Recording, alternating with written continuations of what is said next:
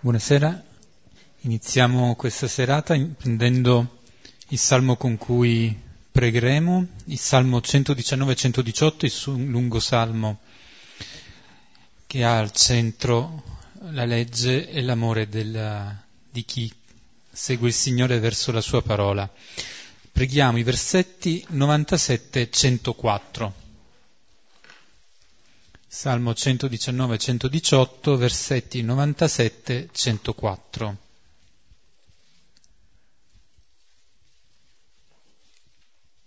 Iniziamo dalla mia sinistra e poi continua alla mia destra. Versetto 97. Quanto amo la tua legge, Signore. Iniziamo nel nome del Padre, del Figlio e dello Spirito Santo. Amen. Amen. Quanto amo la tua legge, Signore, tutto il giorno la vado meditando. Il tuo precetto mi fa più saggio dei miei nemici, perché sempre mi accompagna. Sono più saggio di tutti i miei maestri, perché medito i tuoi insegnamenti. Ho più senno degli anziani perché osservo i tuoi precetti. Tengo lontani i miei passi da ogni via di male per custodire la tua parola. Non mi allontano dai tuoi giudizi perché sei tu a istruirmi. Quanto sono dolci al mio palato le tue parole, più del miele per la mia bocca. Dai tuoi decreti ricevo intelligenza, per questo odio ogni via di menzogna. Gloria al Padre, e al Figlio e allo Spirito Santo, come era nel principio e ora e sempre, nei secoli dei secoli. Amen. Questo salmo ci aiuta a fare la transizione tra il brano che abbiamo eh, letto e meditato insieme la settimana scorsa e quello che invece ci attende questa settimana. La settimana scorsa era sul tema eh, Gesù esultava nello spirito perché il Padre aveva voluto rivelare queste cose, che sono le cose del mistero di Dio, ai piccoli, ai più piccoli. E oggi incontreremo una figura che è quella del dottore della legge e questo salmo ci, ci aiuta a fare questo passaggio tra i due brani di Luca, presentandoci questo, salmi, questo salmista, questo orante, che parla dell'amore che nutre per la legge del Signore, di questo amore che è così grande che lo porta a meditare la legge tutto il giorno. Il primo versetto è quello che dà anche la tonalità a questa, questo blocco, a questa strofa composta da otto versetti e la mette subito tutta la preghiera del, del salmista sotto questa uh, ben precisa indicazione, che è quella dell'amore per la legge, l'amore per la parola del Signore, un amore che non conosce tempi di riposo, non conosce soste, tutto il giorno tutto il giorno. E allora è perché ama la parola che la medita tutto il giorno e perché la medita tutto il giorno la ama sempre di più. Quindi c'è una circolarità, c'è una, una virtuosità che si instaura tra questo meditare la parola e amarla. Tutto il giorno, e cos'è che noi facciamo tutto il giorno anche quando non ce ne rendiamo conto? Respiriamo. Questo meditare tutto il giorno è come respirare. Anche quando non me ne rendo conto, il salmista dice, io sono con il Signore, respiro la parola del Signore, respiro la sua presenza nella mia vita.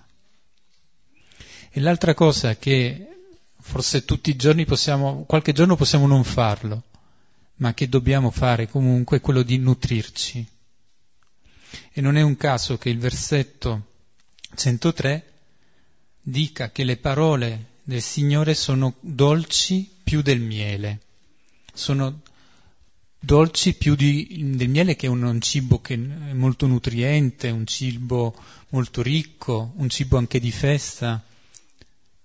Allora questa parola che medito tutto il giorno fa parte di, della mia vita, al punto tale da forse neanche rendermene conto come respirare, però poi quando mi fermo e penso e vado al mio respiro, ho una consapevolezza di chi sono, di una profondità che è veramente nuova nel momento in cui ci, prendo, ci dedico attenzione e poi mi nutre, mi nutre come questo, questo miele, quindi è qualcosa di veramente fondamentale.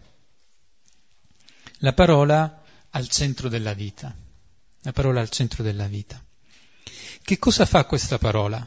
I tre versetti, che sono il 98, 99 e 100, dicono la stessa cosa in tre modi leggermente diversi. Che cos'è questa, fa- questa parola?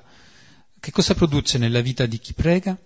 Potremmo dire rende la persona più saggia, per usare le parole del Salmo, rende la persona uh, più consapevole, rende la persona più attenta a tutto quello che succede in lei e intorno a lei. Sono più saggio dei miei nemici perché mi accompagna la tua parola sono più saggio dei miei maestri, ho più senno degli anziani e tutto questo perché?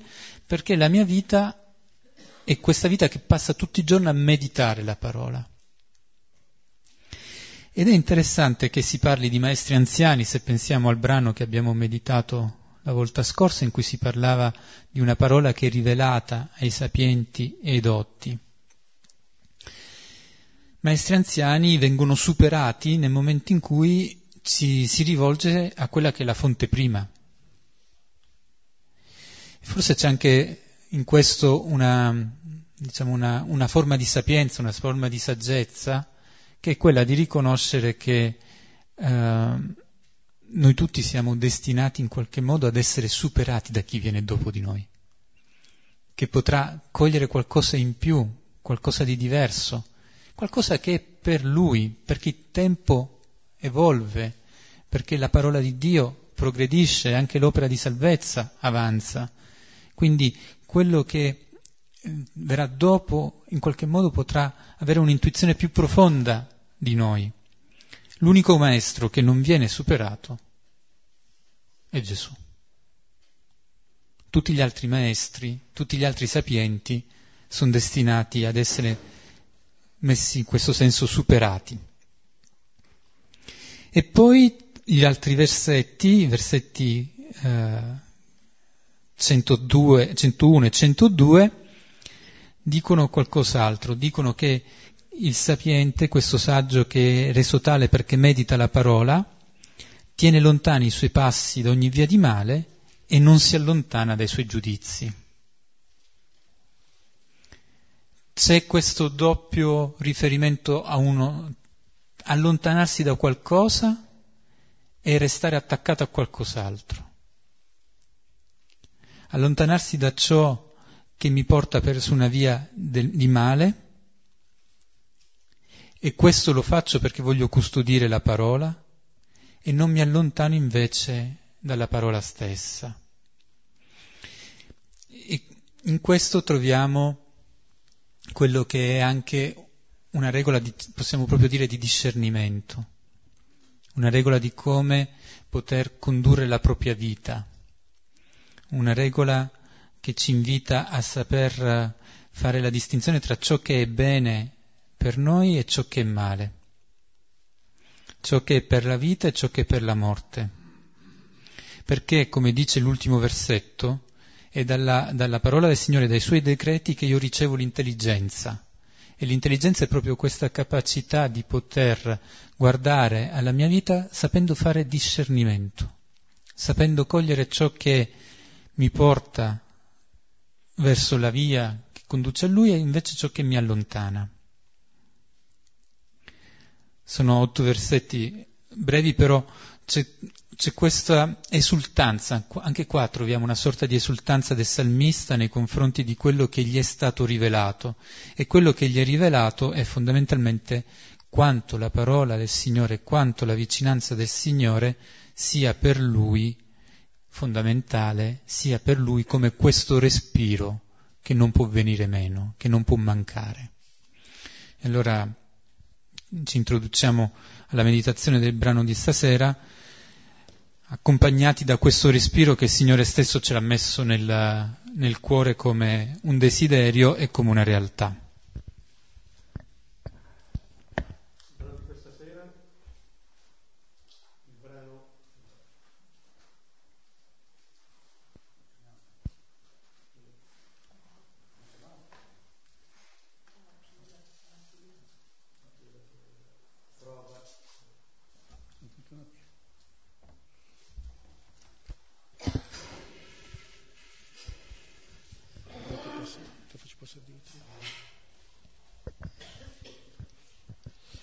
Il brano di questa sera è Luca 10, 25, 28. Siamo ancora all'interno di questo capitolo decimo, un capitolo cominciato con l'invio in missione dei 72, poi il ritorno, il racconto dei 72 a Gesù e eh, da parte di Gesù l'invito a, al motivo della gioia rallegrarsi perché i loro nomi sono scritti nei cieli e poi subito dopo la volta scorsa, appunto con Giuseppe siete fermati sui versetti dal 21 a 24 che cominciavano con l'esultanza di Gesù. Allora accanto al motivo per cui devono esultare i discepoli anche l'esultanza del, del Maestro e ancora poi verso i discepoli la beatitudine. Allora, fin qui l'invio, adesso si apre una nuova pagina di questo capitolo, che continuerà fino alla fine dello stesso, e si apre con un, con un dialogo, che non è una semplice introduzione ai racconti che seguiranno. Anche quelli di stasera sono eh, pochissimi versetti in cui però è concentrato un po' il cuore eh, di quella legge di cui abbiamo pregato adesso il Salmo di cui commentava adesso appunto Giuseppe, quello del, di quella legge che come respiro ecco, assumiamo nella nostra vita.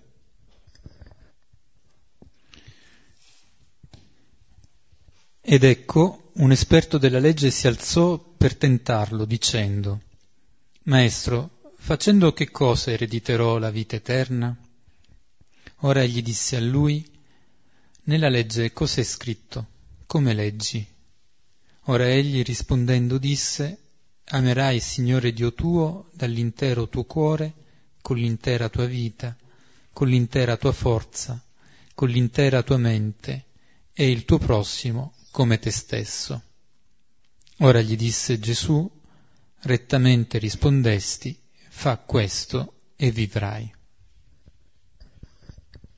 Questo il, il dialogo con, eh, che parte di fatto da una domanda che fa il dottore della legge, una domanda tranello, una domanda trabocchetto, alla quale segue la controdomanda di Gesù, di fatto due controdomande di Gesù, quindi c'è la risposta di nuovo del, mm, del dottore della legge e infine l'approvazione da parte di Gesù della risposta che è stata data. Allora ci sono queste domande, queste risposte, questo annuncio del duplice comandamento, che poi è un unico comandamento con due facce, con due medaglie, e dopo questo annuncio ascolteremo il racconto della parabola cosiddetta del buon samaritano e poi ancora l'incontro di Gesù in casa di Marta e Maria che ci aiuteranno a eh, capire ancora meglio, a comprendere ancora meglio questi due comandamenti. Ecco, quello della parabola del Samaritano ci aiuterà a esplorare un po' la, la risposta dell'amore del prossimo, l'incontro con Marta e Maria a, a eh, esplorare quello che è l'amore di Dio, qualcosa che è già contenuto qui, in questo dialogo, che adesso analizziamo versetto per versetto. Ed ecco, un esperto della legge si alzò per tentarlo dicendo, Maestro, facendo che cosa erediterò la vita eterna?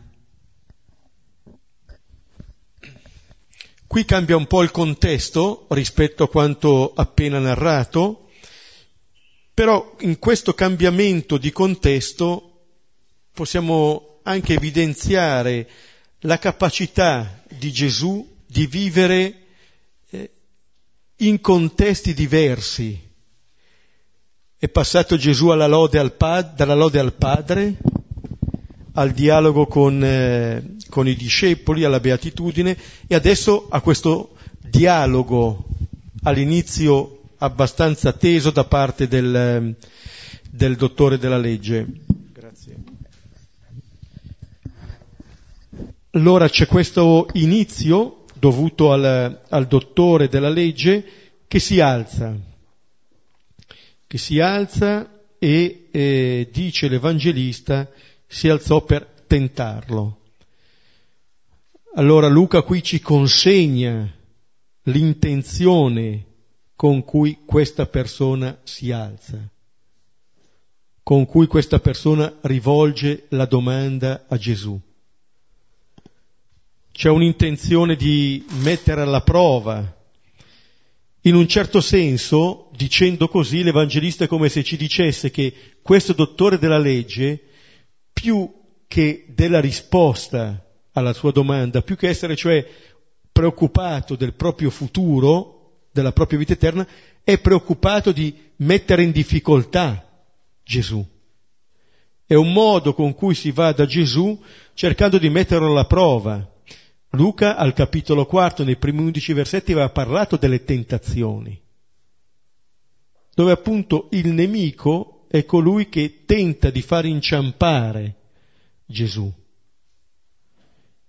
Ecco, qui è come se Luca ci dicesse che questo nemico è un po' sempre in agguato, sotto varie forme, sotto vari aspetti, sotto varie parole. Qualcuno che cerca di porre ostacoli. E comincia questo, eh, questo dottore della legge chiamando Gesù maestro. non sappiamo, non conosciamo se questo modo di rivolgersi a Gesù sia pienamente, era pienamente sincero. Certo, se si alza per metterlo alla prova e lo chiama maestro, forse può sembrare anche un po' ironica questa frase, come dire ti chiamo maestro ma ti faccio una domanda per vedere se davvero lo sei, non essendo tu un dottore della legge.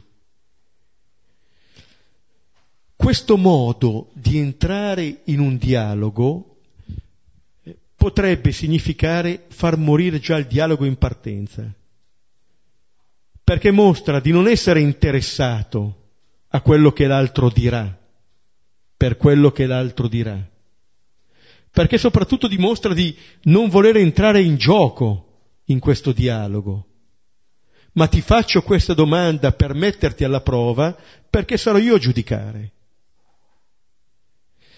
È un modo con cui si può entrare in dialogo, quando nel, nella ricerca però di questo dialogo non cerco la verità, cerco di battere l'altro, cerco di affermarmi sull'altro. Non mi sta a cuore, in un certo senso, né l'altro né la verità, ma mi sta a cuore affermare la mia posizione ed eventualmente giudicare l'altro. Allora posso eh, chiamarlo maestro, ma in quel caso quello che io dico non risponde a quello che io sto sentendo. Lo chiamo maestro, ma non penso che davvero sia maestro. È un modo di entrare appunto in cui ci ripariamo e in cui entriamo a giudicare. E allora è anche una domanda no, su come entriamo in dialogo, su come costruiamo relazioni, che cosa cerchiamo nel dialogo, che cosa stiamo cercando. Poi accanto a chiamare così Gesù, la domanda però è una domanda centrale nella vita. Facendo che cosa erediterò la vita eterna. Ecco, diversamente da, dagli altri sinottici, da Marco e, e da Matteo, quando mettono questa discussione, Luca toglie questa discussione subito da un ambito teorico. Non vanno a chiedere appunto qual è il comandamento più grande, eccetera, anche se di fatto eh, sotto c'è anche questa attenzione. Ma c'è una finalità pratica. La domanda verte su un modo di vivere, facendo che cosa? Se ricordate al capitolo terzo di Luca, quando le folle andavano dal Battista, chiedevano, le folle lo interrogavano, 3.10, che cosa dobbiamo fare? E il Battista rispondeva, chi ha due tuniche ne dia una chi non ne ha. Vennero anche dei pubblicani, maestro, che dobbiamo fare? E e il Battista, non esigete nulla di più di quanto vi è stato fissato. Lo interrogavano anche alcuni soldati, e noi che cosa dobbiamo fare? Rispose, non maltrattate e non estorcete niente a nessuno, contentatevi delle vostre paghe. Vedete, delle domande sempre che vertono sul che fare e da parte del Battista una risposta, delle risposte precise.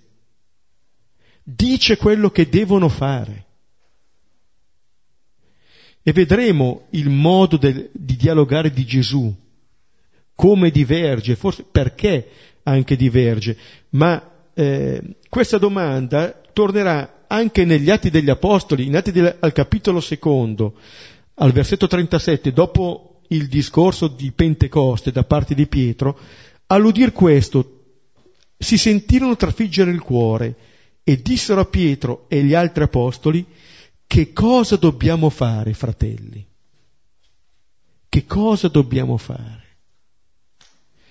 Allora non è tanto l'essere presi da una mania di, di fare, eh, di agire per agire, ma il sapere che eh, questo fare ha a che vedere con eh, la nostra vita, con la nostra vita e sapere che quello che il Signore ci dice è proprio per questo, da sempre.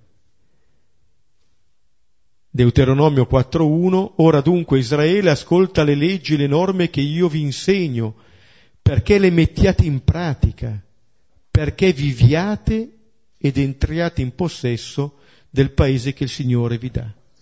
Perché viviate. Quello che si diceva prima a proposito della parte del Salmo questo ci regala la parola. E ancora, sempre Deuteronomio 6, 16, 18. Non tenterete il Signore vostro Dio, osserverete diligentemente i comandi del Signore vostro Dio, le istruzioni e le leggi che vi ha date. Farai ciò che è giusto e buono agli occhi del Signore perché tu sia felice ed entri in possesso della fertile terra che il Signore giurò ai tuoi padri in un certo senso non perché il Signore sia felice. Certo, il Signore sarà felice nella misura in cui tu sperimenterai questa felicità nella tua vita. Allora il fare queste cose eh, è connesso alla vita. Allora il eh, ereditare la vita eterna eh, vuol dire, in un certo senso, focalizzarci su quella cosa, su quell'unico necessario su ciò che ci permette di scoprire qual è la nostra identità, il senso del nostro vivere. Questo chiede questa persona. Al di là del motivo e dell'intenzione con cui è andato da Gesù, la domanda verte su questo. Dov'è che trovo senso alla mia vita? Dov'è che trovo pienezza della mia vita? Dov'è che trovo la mia identità? Allora questo fare ha a che vedere anche con chi sono io chi sono, chi voglio essere. Allora vedremo che que- la risposta completa a questa domanda eh, Gesù la darà ancora più avanti, però pone eh, questa domanda il dottore della legge e il porre la domanda di per sé è anche un modo per cominciare un dialogo, al di là delle intenzioni, ripeto, con cui si entra in questo dialogo, perché una domanda attende una risposta. non obbliga la risposta, ma l'attende. Rispondere a una domanda significa accogliere questo dialogo.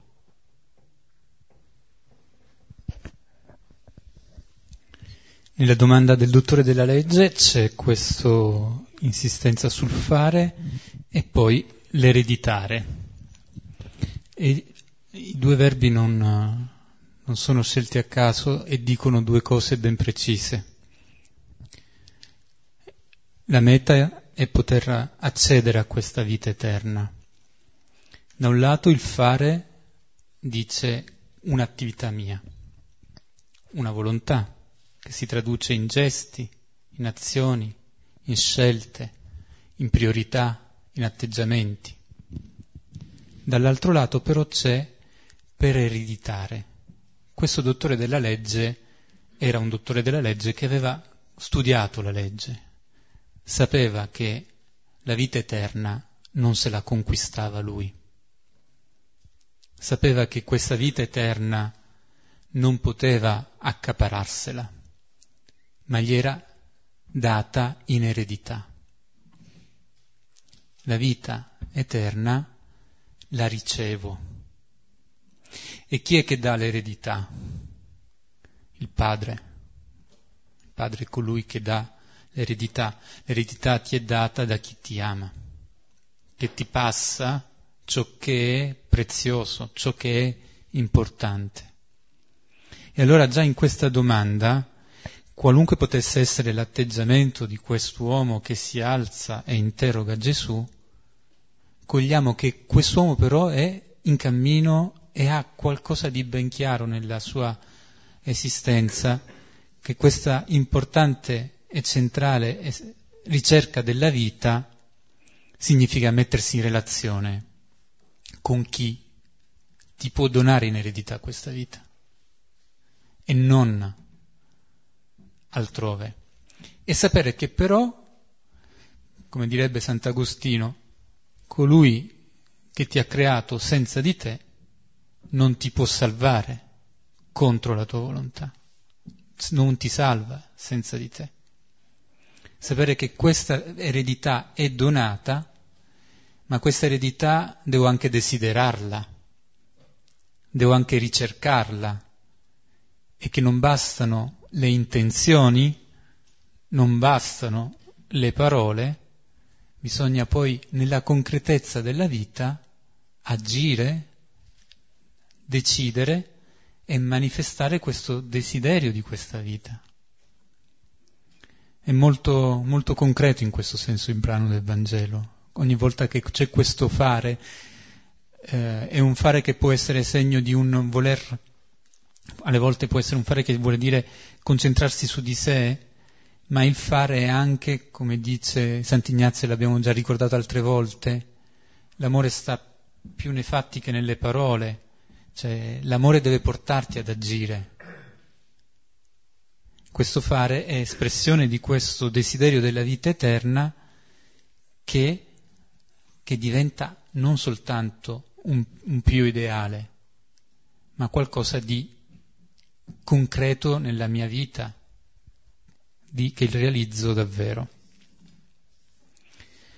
Proseguiamo con il versetto successivo. Ora egli disse a lui, nella legge cosa è scritto? Come leggi? Ecco, qui anche noi gesuiti riscontriamo i nostri limiti nell'imitazione del Signore, perché si dice che il gesuita è colui che risponde ad una domanda con un'altra domanda. Gesù risponde ad una domanda con due domande. Eh? Anche noi arriviamo fino a un certo punto. E, innanzitutto Gesù risponde. Altre volte, come nel capitolo quinto, quando eh, nella guarigione del paralitico Gesù conosceva le intenzioni dei cuori, conosceva i ragionamenti dei cuori. Qui il modo con cui il dottore della legge pone la domanda non impedisce a Gesù di rispondere. Come dire che eh, al di là di come questo, questa persona ha cominciato il dialogo, ecco, non trova un rifiuto da parte di Gesù. Eh, la capacità di cogliere qualcosa di bene anche in quello che magari non con bene era stato presentato. Il non rifiutare nemmeno questa possibilità di dialogo. Qui Gesù sta già mettendo in opera l'amore verso il prossimo, quel prossimo che ha lì di fronte. Allora, eh, questa è la, prima, eh, è la prima mossa che Gesù fa, cioè si toglie da quella logica oppositiva del, del dottore della legge. Se quello è lì per mettere alla prova Gesù, ecco, Gesù risponde a, a questa persona e eh, propone due domande. Ecco, nella legge cosa è scritto?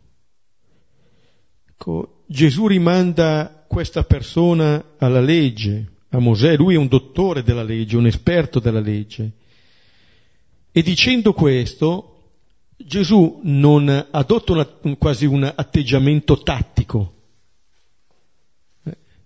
ma eh, Gesù lealmente riconosce che la religione dei padri può essere una fonte per la verità. Cosa è scritto? Certo, ponendo eh, la domanda passa dall'essere interrogato a colui che interroga.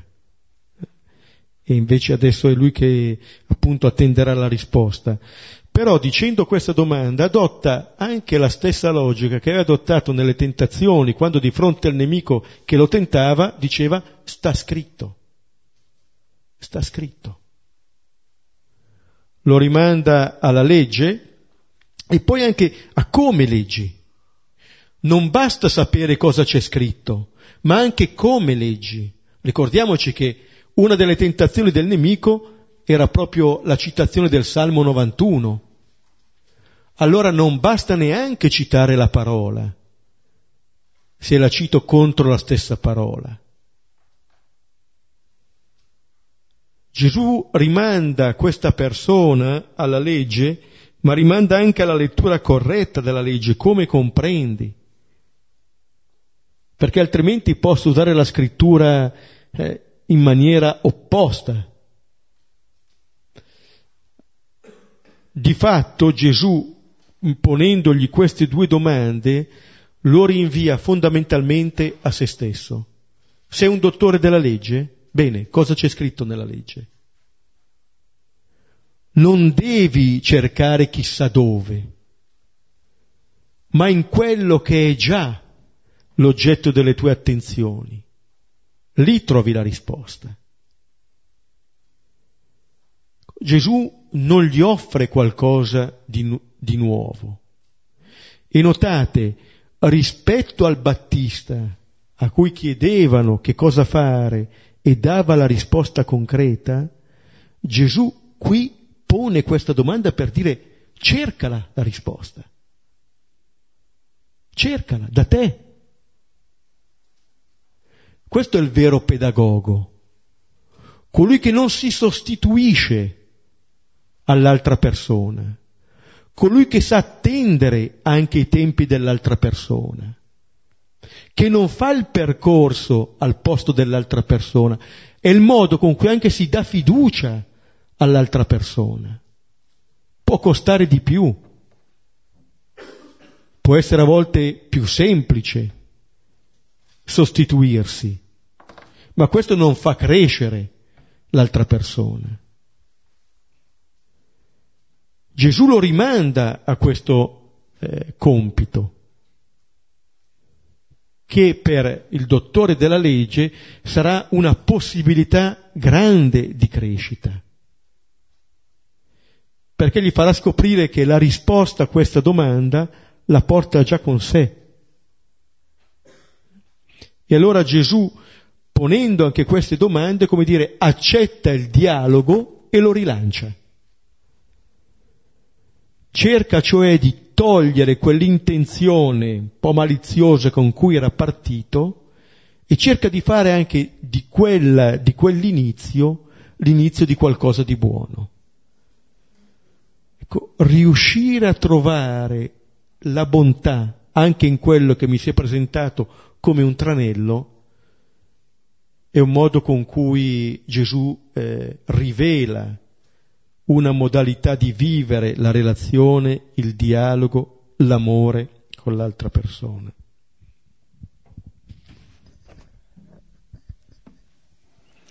In questo senso si rivela veramente un maestro e un fine conoscitore di chi sono gli uomini e le donne, perché parte effettivamente da quello che può essere il terreno comune.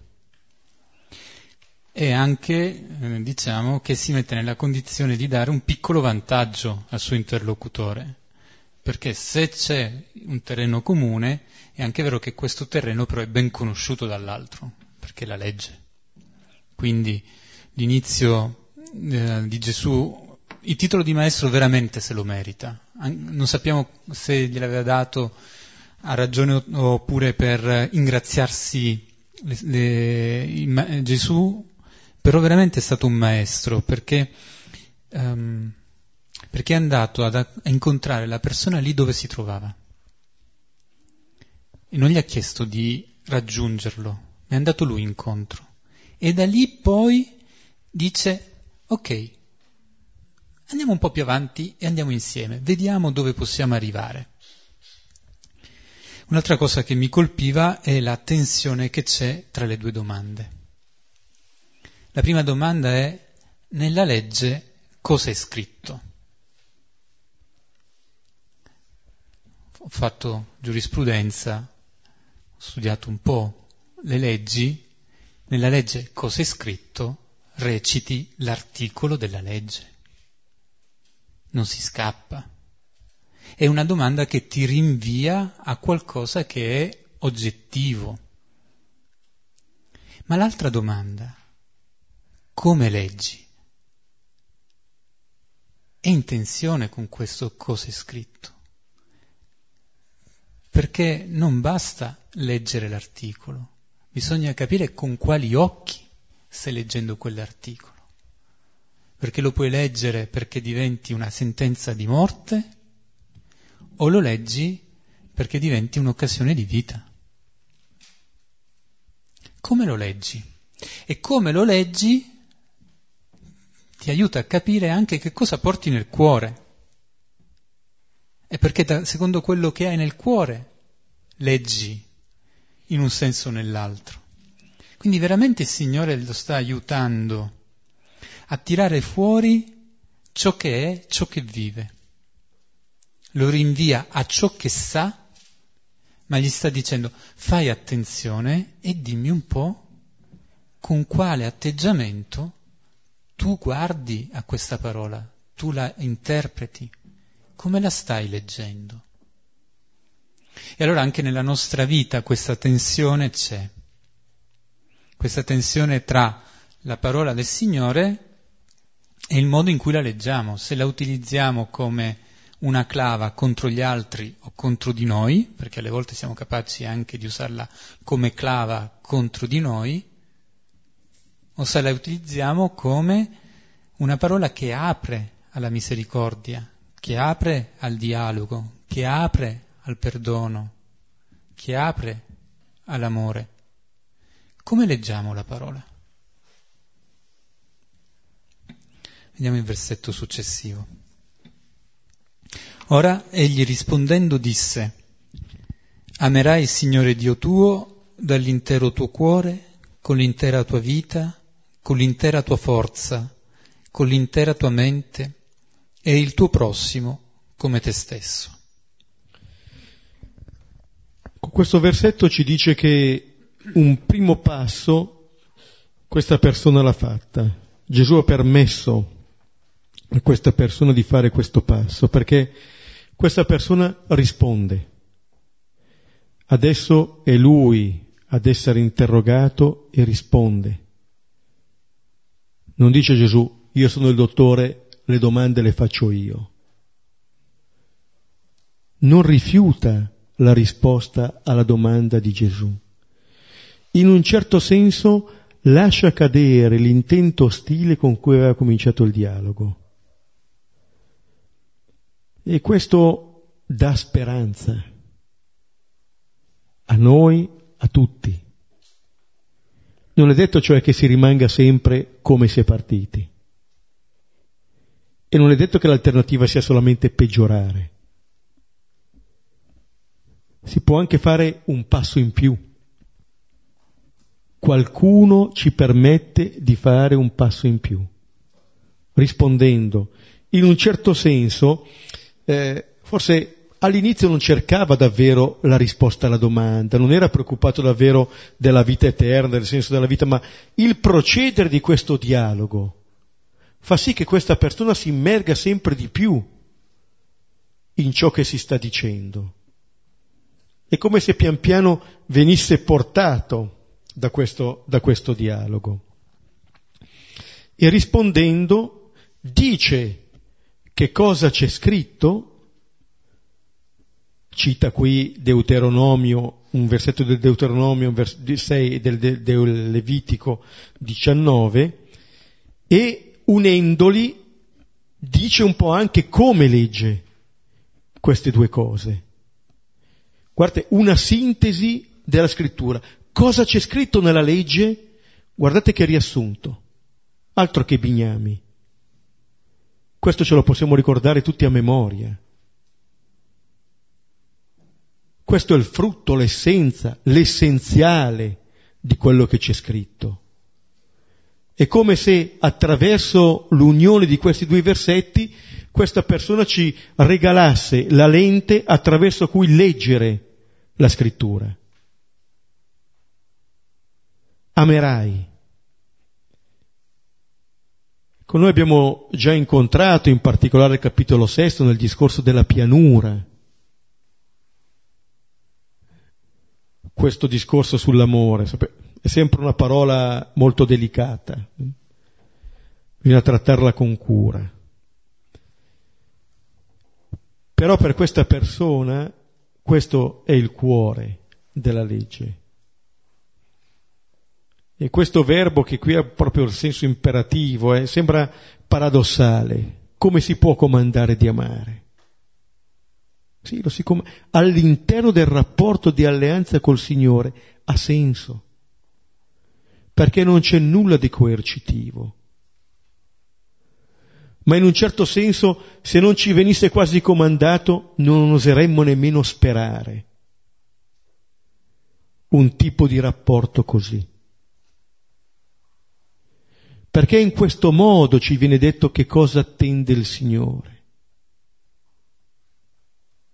attende appunto il nostro ingresso nell'alleanza che ci offre.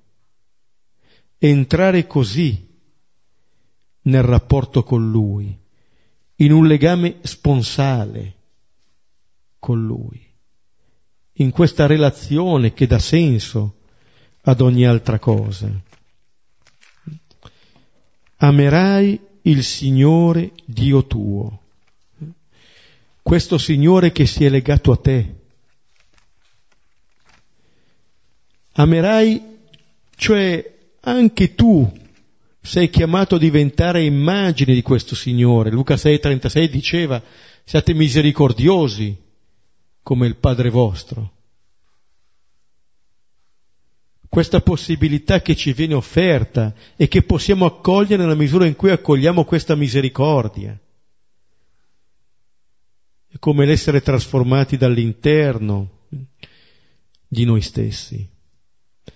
E dice che questo amore si esprime in una totalità, eh, con tutto eh, dall'intero tuo cuore, dall'intera tua vita, con l'intera tua forza, con l'intera tua mente.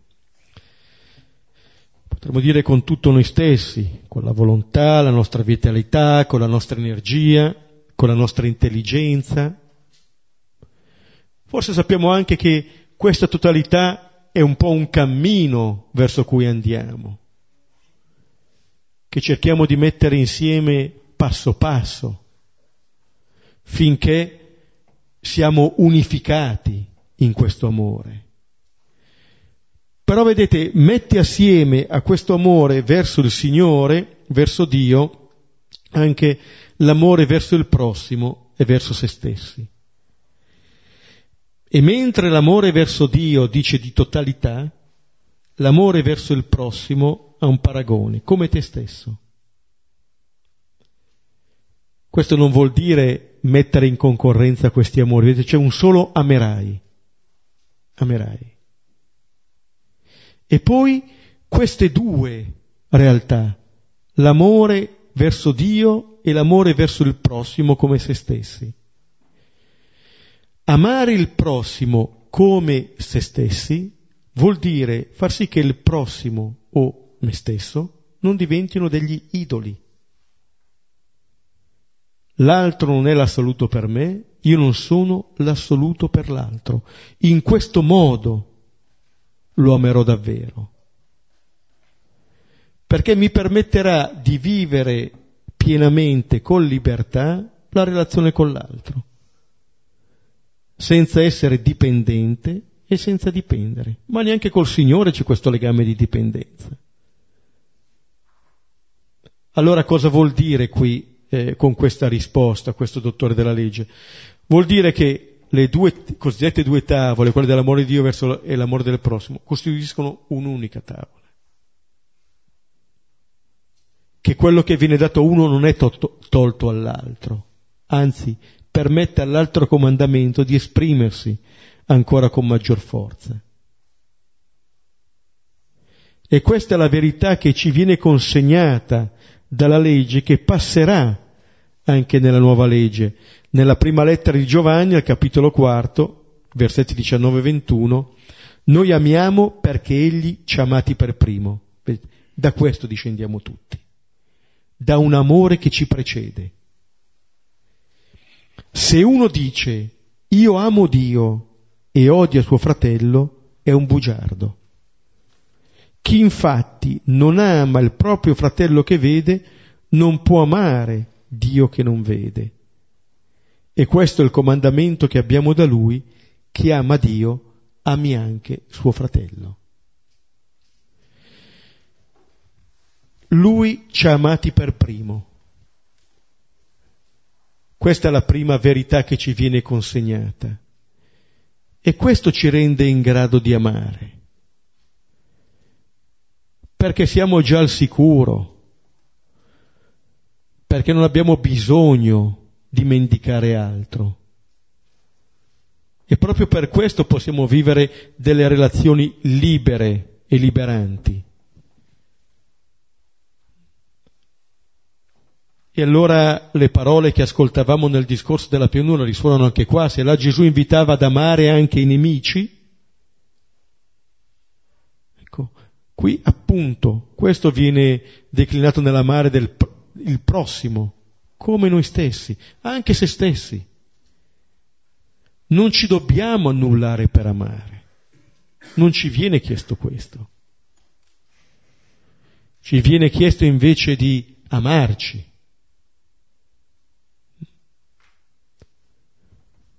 Non la cito tutta, ma per chi vuole, si legga al finale del diario di un, di un curato di campagna di Bernanos, eh, dove si appunto si accenna dopo aver detto che tutto è grazia, dell'amare anche se stessi. Eh? Non consiste la grazia né nel, nell'odiarsi nel, nel, né nel dimenticarsi, ma nell'amarsi come appunto membri sofferenti di Cristo. Non ci viene chiesto di odiarci.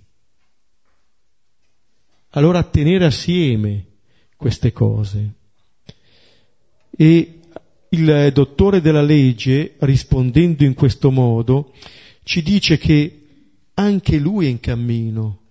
Suona strano, lui sa che nella legge c'è scritto di amare Dio e di amare il prossimo, però aveva cominciato questo dialogo tentando Gesù, mettendo alla prova il suo prossimo.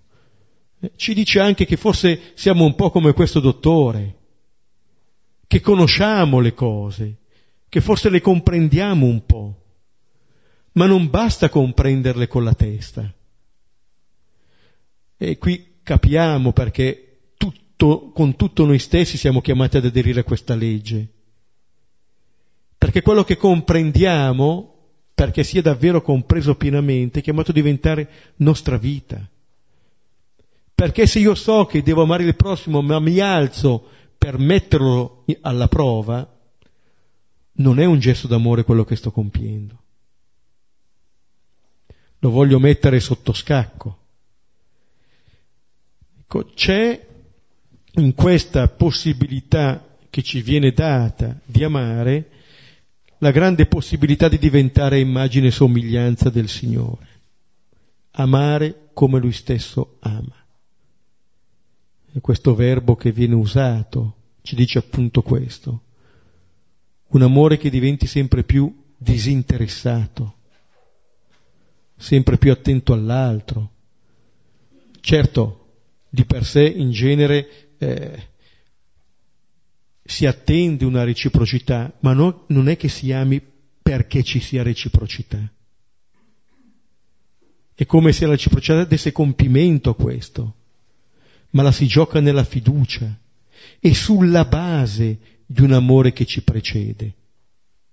Quando appunto Giovanni nella sua prima lettera dice che Dio ci ha amati per primo, questo ci dà la possibilità poi di vivere di questo amore, di far giungere questo amore anche ad altri, sapendo che sia in cammino.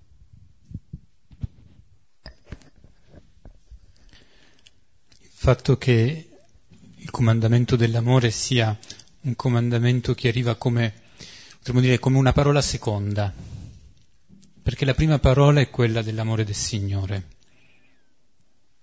Anche il dottore della legge nel citare il Deuteronomio e il Levitico non sta facendo altro che citare la parola che Dio ha dato a Israele dopo che lo ha liberato, dopo che con un atto concreto ha operato per la vita, per la salvezza, per amore del suo popolo. Quindi l'amerai non cade dall'alto come se fosse improvviso, immotivato. Quell'amerai ha questo come, come fondamento, come base su cui poggia, da cui trae la sua forza. È da questa affermazione che il Signore ha già fatto che nasce questo invito ad amarlo.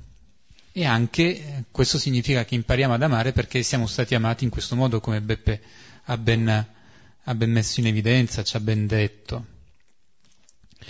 E questo amore eh, ci, che viene ricevuto come per primo e che ci porta a rispondere è un amore che ci mette anche nella grazia di poter rispondere. Parlava di Bernanos e questo mi ha fatto ricordare come la grazia di cui il Signore ci dà largamente dono con il battesimo e poi lungo tutta la nostra vita, la grazia significa l'essere reso capace di rispondere a questo amore. La grazia è la capacità che ci è data di corrispondere. Siamo resi abili. È come quando si dice la persona fa con grazia, in modo aggraziato alcune cose. È perché è dotata di quell'abilità per farlo. Capiamo anche questo significato quindi della grazia come qualcosa che ci mette in condizione di poter rispondere a questo amore. Signore non soltanto ci ha amati per primi, ma ci ha anche reso capaci di rispondere a questo amore, verso di Lui, verso noi stessi e verso gli altri. Ora gli disse Gesù, rettamente rispondesti, fa questo e vivrai. Gesù conferma la bontà della risposta del dottore della legge. Vedete, è un dialogo molto breve, però vedete da dove si parte e dove si arriva. Quale cambiamento c'è stato? Sembra quasi intuire la gioia di Gesù che ha portato questa persona a dire questa cosa. un dialogo che ha cominciato, eh, diciamo, con, non sotto i migliori auspici. E in poche battute l'essere arrivati a questo punto. E Gesù può dire, hai risposto rettamente. Questo dottore della legge è davvero un dottore della legge, la conosce la legge. Manca un passaggio, fa questo, fa questo. Ecco, l'abbiamo già incontrato eh, nel Vangelo, eh, questo motivo. La legge, quella che è la parola. Eh, eh mi colpiva molto il richiamo che faceva prima Giuseppe riguardo al Salmo tra la parola, la legge e il respiro. Eh, qualcosa che ci accompagna in ogni momento.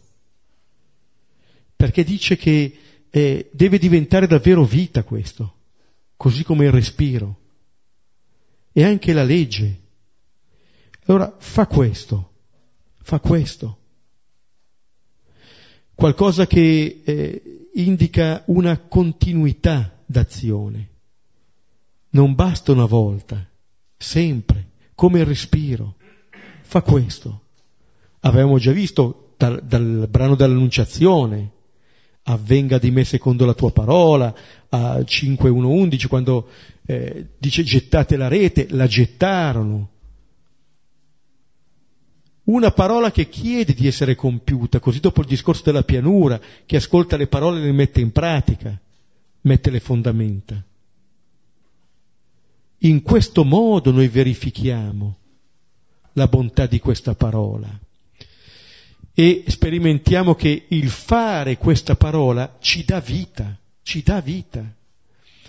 Levitico 18.5 Osserverete dunque le mie leggi e le mie prescrizioni, mediante le quali chiunque le metterà in pratica vivrà. Ma già da, dai primi comandamenti che, che il Signore dà nella Bibbia, quando dice all'uomo e alla donna, non mangia, di tutti gli alberi potete mangiare, comandamento di vita. Di questo non, man- non ne mangiate, della conoscenza del bene e del male, perché altrimenti morirete. Lì lo mette in negativo. Il Signore non è che dice guarda che se fai così io ti ammazzo. No, non c'è questo comando. Non riduciamo il Signore a queste meschinità non ha niente di meglio da fare per vedere se trasgrediamo perché ci mandi qualche, qualche punizione, ma perché non viviamo. Se facciamo quello, non viviamo. Se facciamo questo, viviamo. Fa questo e vivrai. Richiede fiducia questo. Questo richiede di entrare in una, in una relazione di fiducia con il Signore. Qualche volta mi è capitato di citare una frase di nostro confratello di padre Beauchamp che diceva l'adesione alla legge non è niente senza l'adesione al legislatore. Cioè al di fuori della relazione con il Signore non ha nessun senso la mia obbedienza alla legge. Posso essere appunto un esperto della legge e cominciare a giudicare.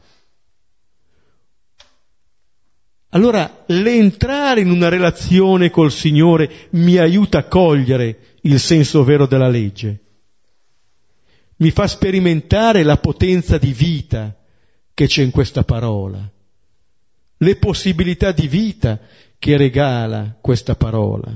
E notate ancora Gesù rispondendo, eh, confermando quello che ha detto il dottore della legge, cosa fa? Adotta il punto di vista da cui era partito il, questo dottore. Facendo che cosa erediterò la vita eterna? Fa questo e vivrai. Cioè Gesù è entrato nel modo di leggere la realtà di questa persona e gli rimanda questa possibilità. Ecco allora questo dialogo eh, in cui Gesù mostra che non è entrato per battere l'altro eh, e in cui all'altro mostra che alle risposte che ha dato eh, fa- va fatta seguire la vita, cioè il seguire le risposte che hai dato. questo che tu hai letto nella legge ed è quello che tu ti stai portando dentro, eh, Gesù l'ha rimandato a se stesso, bene, fallo. Questo dipende da te e vivrai. La scoperta è quella appunto della vita. Spesso si ha l'impressione, no, quando si parla della legge o che so io, che ci sia qualcosa che ci limiti Gesù ci dice che l'obbedienza a questa parola ci fa vivere, non ci limita. È ciò che può dare senso, pienezza ai nostri desideri di vita, di una vita piena, di una vita anche piena di senso, di una vita che non ha fine, come direbbe nel canto, nell'inno all'amore Paolo in una Corinzi 13. Giusto un'ultima nota. Fa questo e vivrai. Eh, che cos'è che manca rispetto alla domanda che ha fatto il dottore della legge?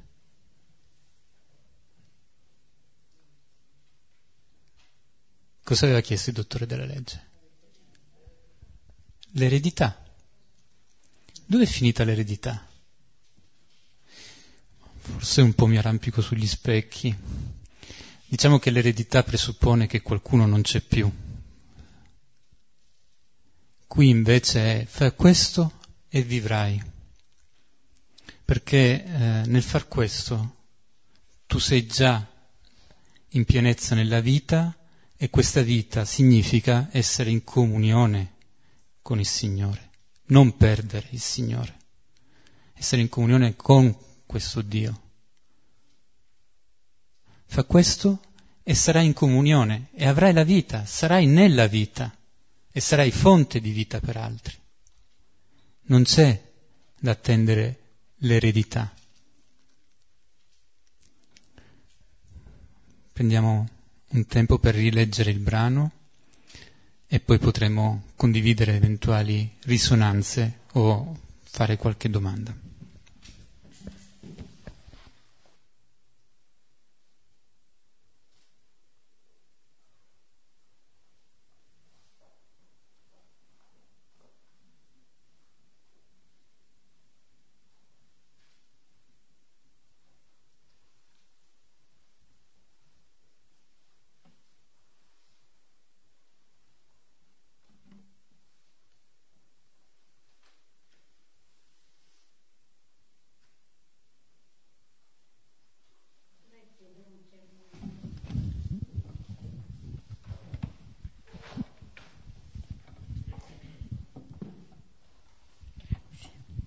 Avrei bisogno di un chiarimento.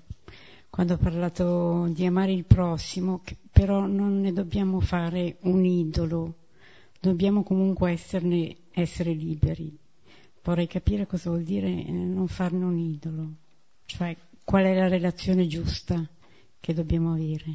Grazie. Sì, quello di mantenere, come dire, un rispetto pieno eh, verso l'altra persona e anche verso noi stessi, fare in modo che l'altro possa crescere secondo la sua verità. Eh, questa è la, forse la, nel senso che l'altro poi è un, è un mistero. Eh. Allora il non mettere le mani sulla verità, sulla verità dell'altro, non lasciarlo. Eh, la Bibbia è piena di esempi anche che a volte possono sembrare distanti, distanti ma che dicono questa, questa estrema verità, no? nel lasciare essere l'altro. Eh, è, la, sì. è, un cammino anche questo, non, penso che non, queste non sono tanto delle ricette, no? indicano invece il cammino di, una, di un'intera vita no? nel crescere in questa... nel partecipare alla sorte dell'altro lasciando che l'altro sia. Questa è la viene in mente adesso così, non so se è l'associazione giusta, ma eh, nell'incontro, soprattutto nella descrizione che ne, ne fa Marco, no? col, col cosiddetto giovane ricco, c'è questo grande amore di Gesù verso questa persona senza imporre nulla all'altra persona, che tanto è vero che in quel momento se ne va. Eh? Ma questo non, non intacca in nulla l'amore di Gesù per quella persona. Mi viene da aggiungere una cosa, eh, l'amore verso il prossimo presuppone che, che io sia una persona che amo, perché se mi sono annullato non c'è neanche più relazione. Quindi in questo senso non fare dell'altro un idolo significa che bisogna essere in due. Se io sparisco, non c'è più, non c'è più neanche, non c'è l'amore del prossimo perché non c'è qualcuno che può amarlo. Quindi in questo senso l'importanza dell'amare se stessi è di dire, eh beh, perché mi metto in gioco in questa relazione? Altrimenti non ci sarebbe relazione. Gesù con il giovane ricco lo ha amato pienamente perché lui era lì, c'era, e gli faceva una proposta che era anche alta. Questo penso che sia un altro, un altro elemento, forse si può aggiungere.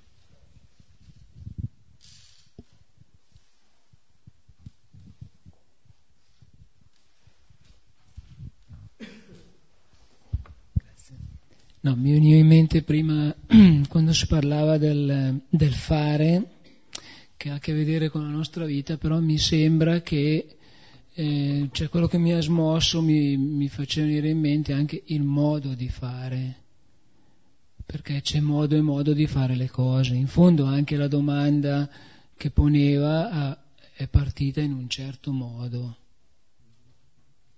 Ecco, un po' questo.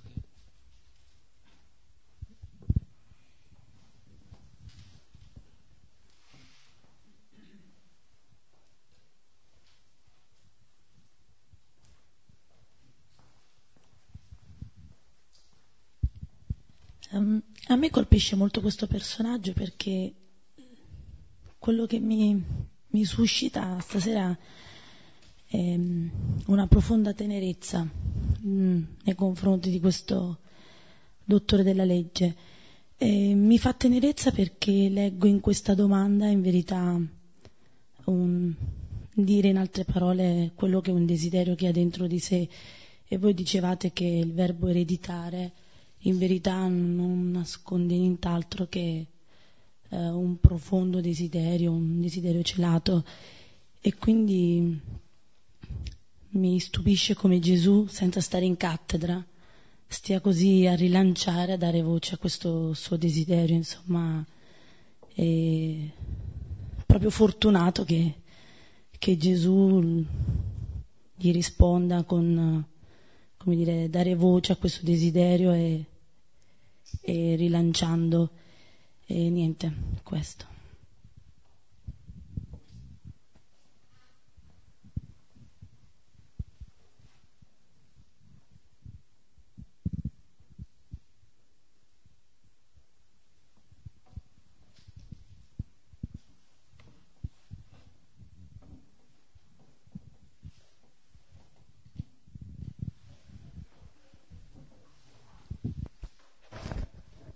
Possiamo, possiamo concludere recitando insieme il Padre nostro. Padre nostro, che sei nei cieli, sia santificato il tuo nome, venga il tuo regno, sia fatta la tua volontà, come in cielo così in terra. Dacci oggi il nostro pane quotidiano, rimetti a noi i nostri debiti, come noi li rimettiamo ai nostri debitori, e non ci indurre in tentazione ma liberaci dal male. Nel nome del Padre, del Figlio e dello Spirito Santo. Amen. Grazie, ci vediamo martedì prossimo e un aiuto con le sedie.